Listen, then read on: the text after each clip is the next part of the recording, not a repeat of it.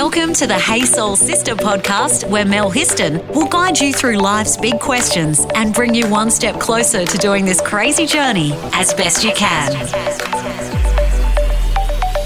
Hey, Soul Sisters, you may have heard in the media lately the term coercive control. And maybe you've wondered about what that actually means and what it looks like. I know that I first heard that term coercive control when I was watching 60 Minutes. I think it was last year, and they had the 24 year old woman, Sarah Ratevsky, on there. She was being interviewed talking about how her mother had been murdered and her father is in jail for having murdered her mother. And during the interview, she was in denial that her father had actually murdered her mother, was in denial about her father and any wrong, wrongdoing, and that there was any ever violence between her parents. And it was interesting because I think afterwards, a lot of people were really watching her uh, were quite critical of she came across, across as almost a bit emotionless and people were questioning that okay how can a girl come across it so unemotional when her mother has been murdered and in denial that her father did that. And that they had an expert talking about um, that the reason for that was that she had been coercively controlled by her father.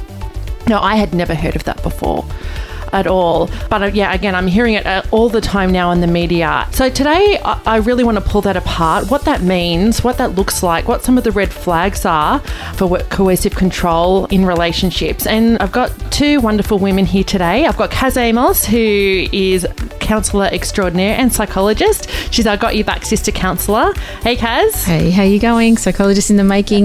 when they'll get into trouble, we don't want that. Yeah, and yes. I've got Colleen Mullins here as well. Colleen is a member of the Newcastle Domestic Violence Committee. And she's also been a caseworker for 21 years, working with families who are at the risk of losing their children to the family court system or DOC system. Is that right, Colleen? Yeah, that's correct. Yay! Hi. Thank you for coming on Hey Soul Sister. Hello, ladies. How you going? Yeah, yeah. So, Colleen, I'm guessing in your role as a caseworker, you've probably seen a lot, and you have probably seen many family relationships where coercive control, you know, is a, is a fact of life, is what's going on in those relationships. Would you say that, that you've seen a lot of that? Yeah, I think family violence has been a really massive theme throughout a lot of the casework that I've done over the course of 21 years or so. I think, though, what I'm really glad to see is this shift into starting to talk about coercive control because for a very long time, a lot of us have been sort of considering family violence to be physical violence or a sexual violence or certainly verbal threats. But when we start talking about coercive control, we look at how broad that actually is. And for many women who are victims of homicide, that is the first act of violence that what they've actually experienced for many, many, many years is acts of coercive control that have led to that. And so, what is coercive control, Kaz? What's your understanding of coercive control? I think it's first of all important to discriminate between conflict and control in a relationship. You can have healthy conflict and resolve that conflict, but when it comes to controlling, and that then suggests that there's a dynamic of power where one person is more powerful than another. And I think along with that, maybe belief or dynamic in a relationship, also comes a sense of ownership and entitlement. And that ownership and entitlement says, You're mine, you do what I say. And that's the I guess, the belief system that goes with coercive control, and it shows up in small ways, and it, at worst, is in lands in big ways.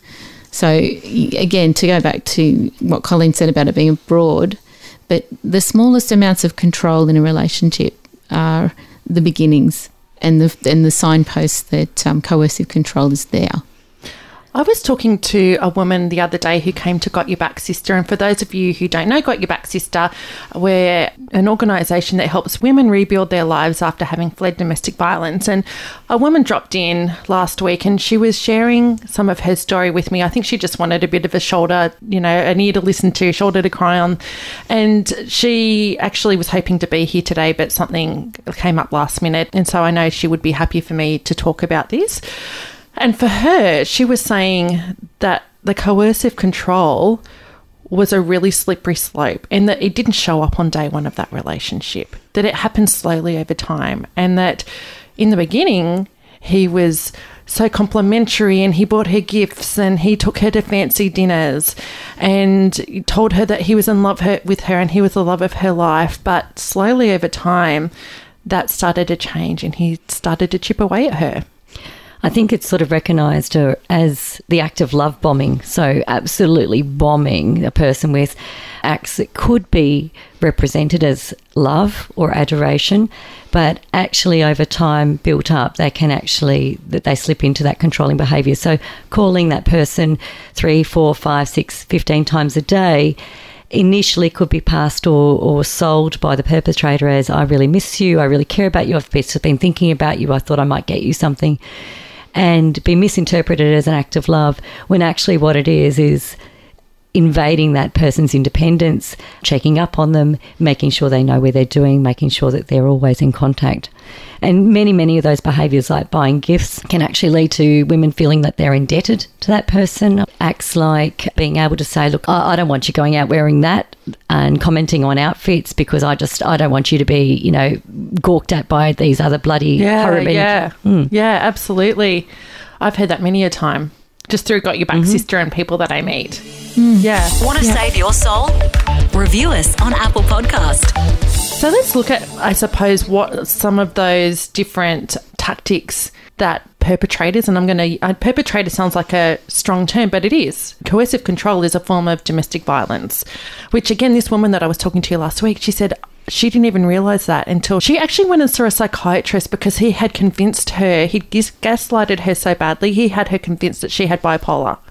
So she started seeing a psychiatrist until the psychiatrist said to her, There is nothing wrong with you. You are just in a really toxic relationship that you need to end. She said she'd never heard the term coercive control before. She'd never heard of emotional abuse. There you go. I think, like it's an example, a very quick example that comes to mind um, that someone shared with me recently was um, she was parking the car, she was driving the car, her husband was in the passenger seat. He got out of the car, the car was parked slightly crooked. And next to them was another car, and somebody was sitting in it. And he got out of the car, looked at the car park, wagged his finger at her in a "that is a terrible park. Don't you don't do that again." and then he oh, pointed at her, "Now fix it." And she's in the car. She's noticing the person next to her, noticing her, feeling humiliated, and proceeded to fix the car and park it straight. You know, this is somebody who hasn't really had a lot of uh, awareness around coercive control in her life. And I was able to kind of go, Is that okay with you? She said, No, no, no, I felt humiliated. And that's one of the small ends of the scale that doesn't, no one says, Oh, that's violent. That's domestic violence. That's where coercive control is in its foundational stages. I worked for a period of time in 2018 over in Scotland where the coercive control legislation was passing or going through Parliament there. And there was a real shift because we started referring to this as domestic abuse instead of domestic violence. And it really did clear up that line to say that we're not just talking about physical hitting, hurting, punching, we're talking about abusive behaviour. And that, that language shift that I think Scotland were able to make was really, really important for women to be able to stand up and go, yeah, actually, this isn't okay. This is abusive, even if it's not a phys- act of physical violence. Do you think that we should be changing that in Australia because we say domestic violence over here? I think that us shifting our, our language around this to be uh, labelled domestic abuse will go a really long way. I'm going to change that. We're going to You're start using that. We're gonna do that. We're going to start using that domestic abuse. Thanks, Colleen. it certainly it certainly opens it up, doesn't it? Even when you think about all of the beliefs that we have around what domestic violence looks like and what the media sells domestic violence as. Yeah. Um, ab- abuse uh, is any behaviour that is detrimental to another. And it That chips away at that person's self worth. Yeah, kind words are not abusive words. There's they're two different ways to treat people. Yeah. So yeah, that does cover it, doesn't it? Yeah. So, in saying that, let's have a look at some of those um, tactics, coercive controlling tactics, because I think I was reading through them, and for somebody who doesn't work in the domestic abuse sector, may possibly be surprised at some of those tactics because I know that I certainly was when I first, you know, learnt about domestic abuse. Yeah. So, for example, one of the coercive controlling tactics is to monitor your activity throughout the day, which could be like text messages, phone calls, Apps, phone apps. phone apps. Oh, I've been hearing more and more about women saying that they have discovered that their partner has put in that the ghosting software in their phones. It's really terrifying because it's so easily available and you can't even identify it as an app on your phone. Absolutely. Hmm. Yeah, I've, I've heard of that. There's a woman in particular, a Got Your Back sister, who would come to be like, I don't understand how my partner knew about this or knows about that. I, I have no idea. It's like he's reading my mind. And it was like, no, he had put ghosting software on her phone and she had no idea. You can't find it. That's why you call it call it ghosting. And I think as well, regular feedback that I hear from women around partner or ex-partner behavior is that text bombing. They're getting constantly all day. I know one woman in particular said she was getting, you know, 50 to 60 text messages or phone calls a day from her ex partner. They had separated and he was like that when they were together, but even when they separated, he was constantly, Where are you? What are you doing? Who are you with? He was checking up and monitoring her all day. The effects of that are just a uh, like a sandpaper on the skin. You know, one brush, sure. Two, three, sixty. Are you kidding? You, now you're starting to get raw, and you're starting to feel exhausted and very vulnerable to that person as well. Because you are, as much as you can depend on that many text messages, you can't depend on what's going to happen next if you don't respond. If you do respond, and if it's done in a timely manner or not. There's so many unknowns, which is why it becomes controlling because you have to respond in a way. And a lot of men will flip that if you're not responding in the appropriate time frame according to them, then there'll be accusations of what you've been doing and whether there's been infidelity. And that in itself is designed to make a victim feel completely regretful and dependent as well. To, to sort of immediately have to go into a flurry. I'm sorry, I'm sorry, no, I've not been doing anything, I would never do anything. It's a terrifying space to be in. Absolutely. And even having to justify everyday things like, I don't want my hubby to know that I've been at my friend's place because I know that he'll start in on me. He'll start giving me a hard time. So I'm I'm going to I, I actually have to cover for that lie, lie about that and say that I was at the supermarket. So you constantly start to get into that whole fear state. I And guess. perpetrators who use controlling behaviour very often will attack those friends and family members and isolate their their partners to the point where they don't see their friends and family members anymore. So saying things like belittling the family members, trying to portray them as being against him so that the um, so his partner needs to defend him and be on his side and, and make choices to step away from those people. Yeah. It's all very strategic though.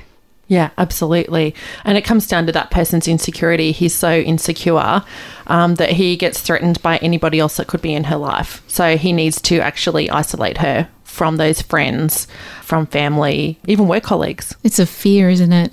It's a fear that controls the relationship.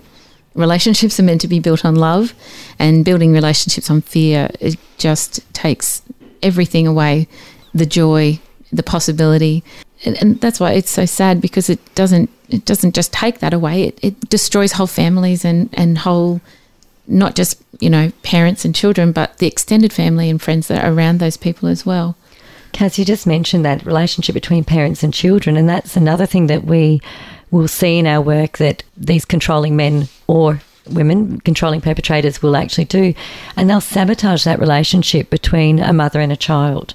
They will undermine the mother, belittle the mother in front of the child, call the mother stupid, and actually lift that child up, spoil the spoil the child to create a, a I guess, a dependent and a and a immersive relationship with that perpetrator. I'm going to put my hand up and say that my ex husband would do that with my son. He used to say really, really horrible things about me to my son. And it was that form of control, controlling him and controlling me.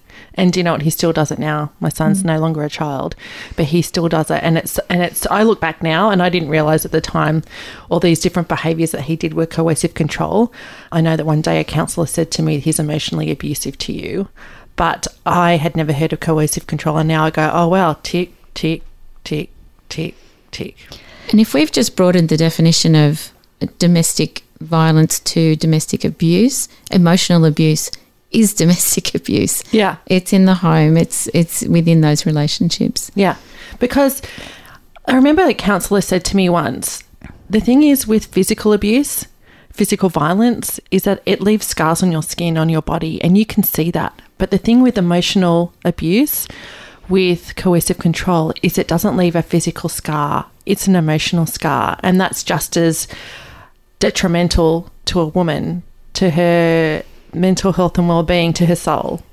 And, you know, it's just as damaging as physical abuse. I think I've heard it referred to as brainwashing. And, you know, it very much is uh, designed to whittle away their sense of self esteem, their sense of rights, even your sense of sanity. So, where, where victims are actually questioning whether or not they're saying, like the lady that you were talking about before, Mel. Yeah, yeah. Want to fill your soul with more? Go to thesistercode.com. So I did a talk in a school last. uh, Actually, it wasn't last year because that was the COVID's. It was the it was the year before, and I was talking to some year eight kids about healthy versus non-healthy relationships or unhealthy relationships. And you know, you have to tread carefully with year eight kids because you know they're not necessarily in mature sexual relationships at that stage. So I was putting things in terms that they could understand. So I was talking about mobile phone usage. And I was talking to them about, you know, it's not okay for somebody, your friends or a boyfriend or a girlfriend, to have access to your text messages, to your passwords, that sort of thing. They don't have a right to automatically have access to all your personal thoughts, feelings, devices, that sort of thing. And then I was trying to explain to them about coercive control, that emotional abuse, and I, putting it in their terms, I said to them, imagine if you had a boyfriend or a girlfriend and they told you you couldn't have a mobile phone. And they all started laughing as if that was the most ridiculous thing in the world. And I said, It's just given now, isn't it, that you guys all have mobile phones? It's like, that's your right, that you can have a mobile phone.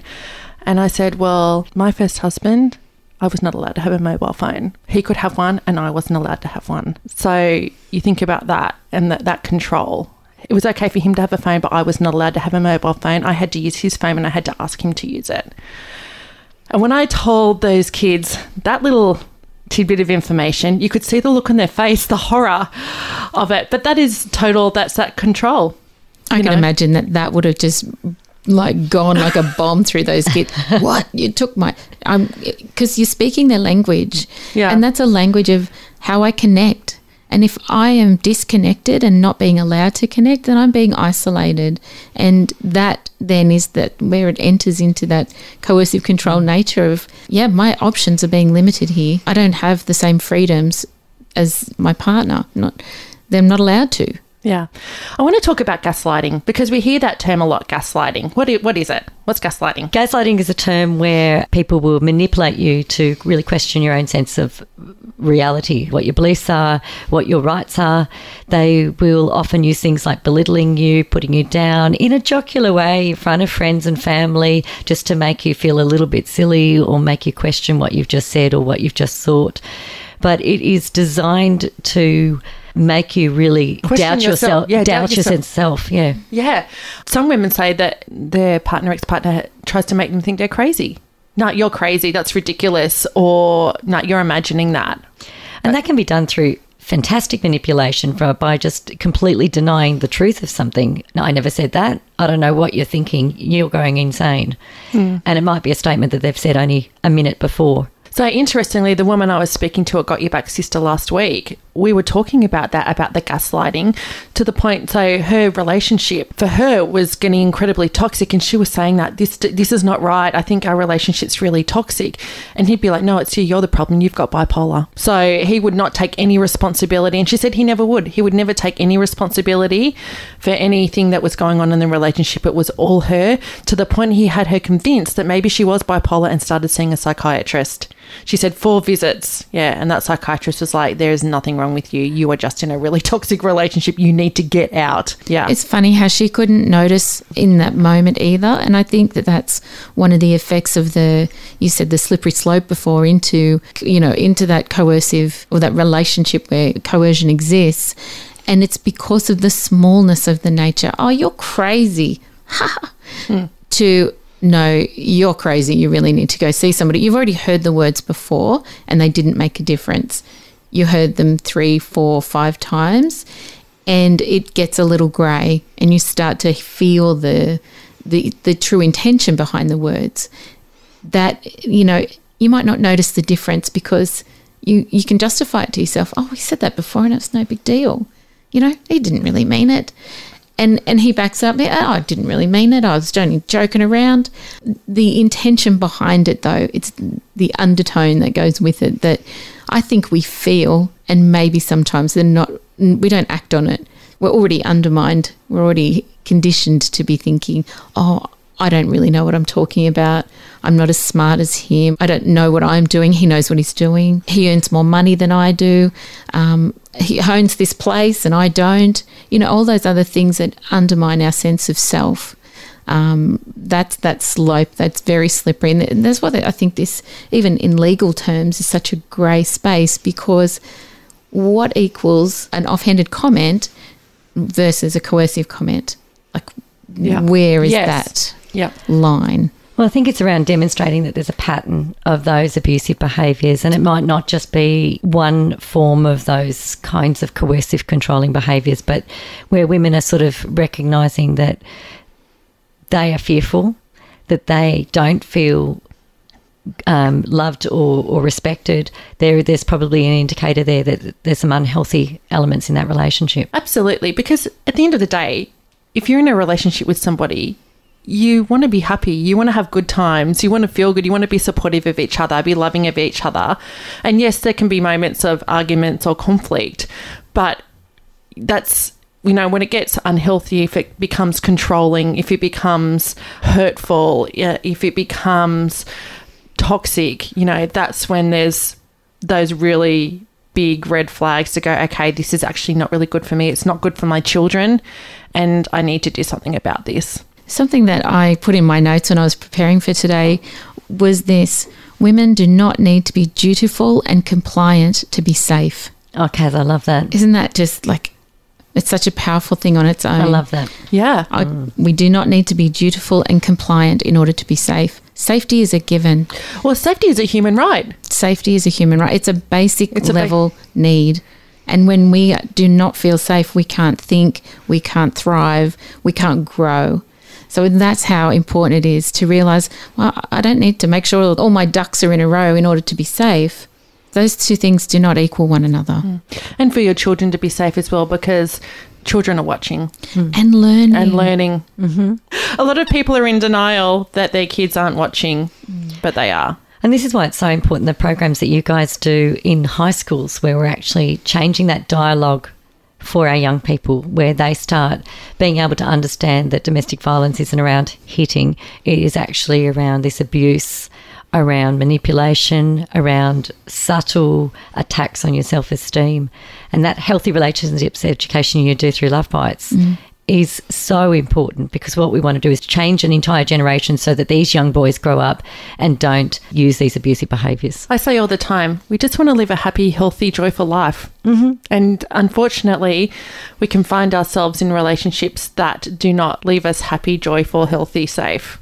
Unfortunately. And it's not always evident. There's a slippery slope sometimes. Do you know what excites me about this legislation that Australia are considering passing, or certain states in Australia are starting to consider passing now? Is I think back to sort of the 70s and 80s when we went through that social and cultural shift from domestic violence being a family dispute or a family matter or a private family arrangement to saying this is actually not okay, this is a crime. And we made that shift as a society to really call it out. And in many, many ways, we're actually doing that again now. We're changing our language about what is abuse and what we're going to accept in, in our homes and in our relationships. And I think through legislating this, we will change our police approach, we will change our um, conversations in schools, and we'll change our conversations in families. Have you seen the most recent ad campaign about calling out where women are being targeted by unnecessary attention or discrimination? And it's you know, two guys go down to the park at six o'clock in the morning and one elbows the other guy and, you know, looks over to a group of women exercising and goes, Oh, yeah, this is why we get out here at 6 a.m. so we can see a little bit of that. And his mate just looks at him and turns away and just walks away. I haven't seen that ad, but that sounds fantastic. The campaign is about calling it out, and it's not necessarily about calling it out with finger pointing and blame, but rather, you know what, I'm just going to not give you any attention. I'm not taking part in that conversation. That's right. And that standing up and being able to say, I'm not going to stand by. And I can say, you know, that's not okay for him to say that to you, or that's not okay for that to happen in your home. And give permission, I think, for people to speak up or to simply say, when it's okay, we can have another conversation. Let's get soulful on social media. Search the Sister Code Facebook page and follow us on Instagram. I want to add two things around coercive controlling behaviour for people to consider. One is around sex, and I suppose I want to state that that you know a woman is in control of her body and she gets to choose when she wants to have sex. And unfortunately, sex can be used, you know, in con- coercive, controlling behavior against that woman. And a woman should never, ever be feel as though she should be forced into doing anything that she wants to do. You know, the consent and tea video that we watch in Love Bites, I actually put it on my family group chat. And because I've got young people in my house, I said, you guys all need to watch this because you all need to understand what consent means. And it's very interesting the conversations that the 16 to 21 year old are having, um, which I never understood or, or had any idea I even had permission to address things mm. like that when I was that age. I agree with you, what you're saying around sex as well, because very often asking your or, or, or, demanding that your partner performs a sex act that is demoralizing or very uncomfortable for them is actually something that's used against them later as well, and part of how that feeds into their controlling and coercive control behaviour. And two other things that I've got here, because I actually do have a list sitting in front of me of coercive controlling tactics, um, making jealous accusations against you. So if your partner, ex partner, is making constant jealous accusations, accusing you of doing things that you're just not doing, that puts you on the back foot. That puts you on the defensive and actually is a controlling tactic. And the other thing as well is threatening your pets or your children? I, I, that white ribbon breakfast that w- when I first heard about coercive control, she talked about her partner at the time killed the family rabbit, and she said, "What was I supposed to do? Ring the police and say he killed the rabbit?" She said, "I, you know, there was a clear message being sent, mm-hmm. and a, and an absolute threat to myself and our children, but could I ring the police with that? No." So another reason why legally criminalizing these behaviors is really important. Yeah, I think absolutely. That I mean that is that is the key, so that women feel they have the right to go to police for support and protection around these things, but so that the police actually have the capacity to be able to respond because their hands are tied with our current legislation. It's very limited in terms of what they can act and take take to court and make charges against. So, legislating against coercive controlling behaviours will actually assist the police to be able to act sooner and help victims actually get supports and get intervention sooner too. Well, it's being deba- debated in New South Wales Parliament, isn't it, at the moment? So, we're really hoping that it does become criminalised. Yeah, mm. absolutely. Okay, so what's the impact on people, women who are, or actually, and men, sorry, I don't mean just women, but women and men who may be experiencing coercive controlling behaviour? Well, the impact is, as Kaz said, very, very subtle and it, and it happens over a period of time. And what we see is they start to doubt themselves, they start to reduce their contact with friends and family, they stop engaging in activities that they used to love doing, they might start questioning themselves, they might stop making decisions on their own without conferring to their partner.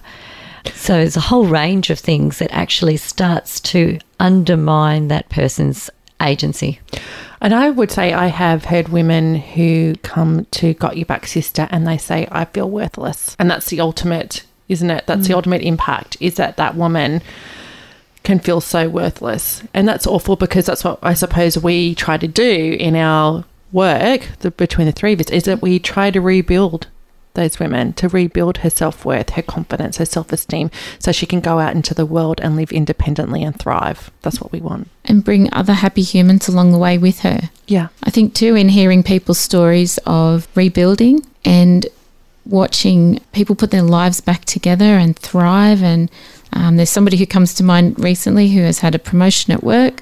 She's actually been attending our programs for six months.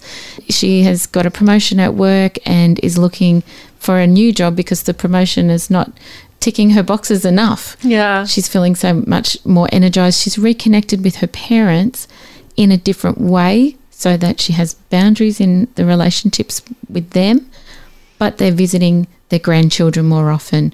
So there's been uh, so much change in her life, and she hasn't had to have a ginormous, dramatic breakup with a partner, but she has learned to put boundaries in place with her partner in order to set a different tone so the controlling things don't occur. And, and when they do, she can see them, whereas before her eyes were closed mm-hmm. to them. And it's that sense of self that was depleted so much over not just one, but a number of different relationships in her life. And to watch her be able to build herself again is like, it can, it can happen. It can happen. So, Colleen, what can people do if they are wondering if what they're experiencing in their relationship is not normal or toxic, or they actually like, no, I think I'm being coercively controlled? We would always encourage anybody to speak out and, first of all, connect to your loved ones who care about you. You can call 1 800 RESPECT to have some sound professional advice about what domestic abuse might look like. There are a lot of fantastic services like Got Your Back Sister, the Hunter Women's Centre here in Newcastle, East Lakes Family Support Services, and Newcastle Family Support run great programs around healthy relationships education. I know that what we've put on a caseworker at Got Your Back Sister now. So when we get calls, because we more and more are getting calls from women going, I think I'm in an abusive relationship and I don't know what to do. And so, you know, women can come and make an appointment to see the caseworker to get some uh, information, advice. And one of the things that she does is that she will talk to them about having a safety plan. So if you are thinking about leaving, um, she will talk through about what you need to do to do that as safely as possible. And even consider things like, for example, if you're thinking about leaving and you want to have an exit strategy there, making sure that you take all your personal documents with you your, your passport, your birth certificate, bank account details, that sort of thing. Because if you go out on your own and you need to open a bank account and you don't have those documents, you can't do that. And so, you know, our caseworker and, and caseworkers at other services as well, not just at ours. Mm. There are caseworkers like at East Lakes Family Support, Newcastle Family Support, other services, and they will actually work with you to provide you with that information, advice, support, and work out, you know, how to keep yourself safe, especially if you're mm. looking to exit the relationship. And that's so important because we know that when people leave that relationship or an abusive relationship, it's actually the most dangerous time for them. That's the time that we get very, very concerned about whether or not there could be potential of homicide.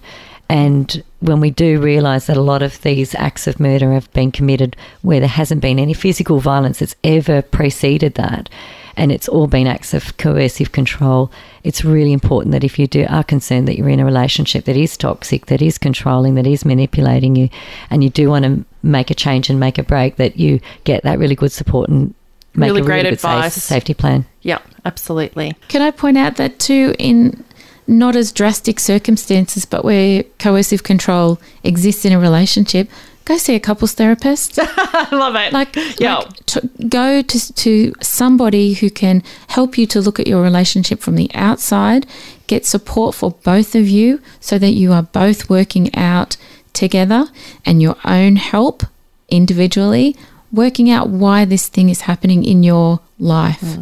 Because part of it's you, part of it's the dynamic of the two of you together. Because you have worked with people, haven't you, Kat, that have been Yeah. in coercively controlled relationships and you've been able to work with them. Yes, and part of that that that very question is this what it is? That can it be answered with you know simply sitting down with a trusted person or a, a counselor or a psychologist to help you work out what that if it is what you think it is, and if the relationship is something that is that's salvageable and there's it, this is not an all the time thing. Maybe it's a default setting that is being carried on for generations talk about it, open the conversation up about it because I think too in families, we're teaching our children by demonstrating, well, maybe problem solving is part of our way that we can do it, which is a different circumstance. It's before you get down the bottom of the slope of the slippery slope. You kind of might be at the top or halfway. And it's really good together, pay attention to it and work out if it's a, a viable relationship or not. Absolutely. Thanks, Kaz. And I would say that you can always call 1 800 RESPECT or Lifeline 24 hours a day to get information and and advice as well over the phone. Absolutely. Well, thank you so much, Colleen and Kaz. I love that you both came in today to have that conversation because if we can educate and talk to as many women as possible, I think that's a really great thing. Thanks for having us. Thank you. Hey, now, Kaz, how can we find out more about you? kazamos.com.au or on Facebook as Kaz Amos Counselling. Kaz can help on Insta. Yeah. A few bases. So, Colleen, you work for Samaritans as a caseworker, and there's lots of different programs there that can assist people. Absolutely. Thanks, Okay, guys. so you can always reach out to, to Samaritans as well for advice and support. Yay, thanks so much, sisters. Yay. Thank you. Thanks for listening to Hey Soul Sister with Mel Histon. What would help you on your crazy life journey? Email Melissa at thesistercode.com.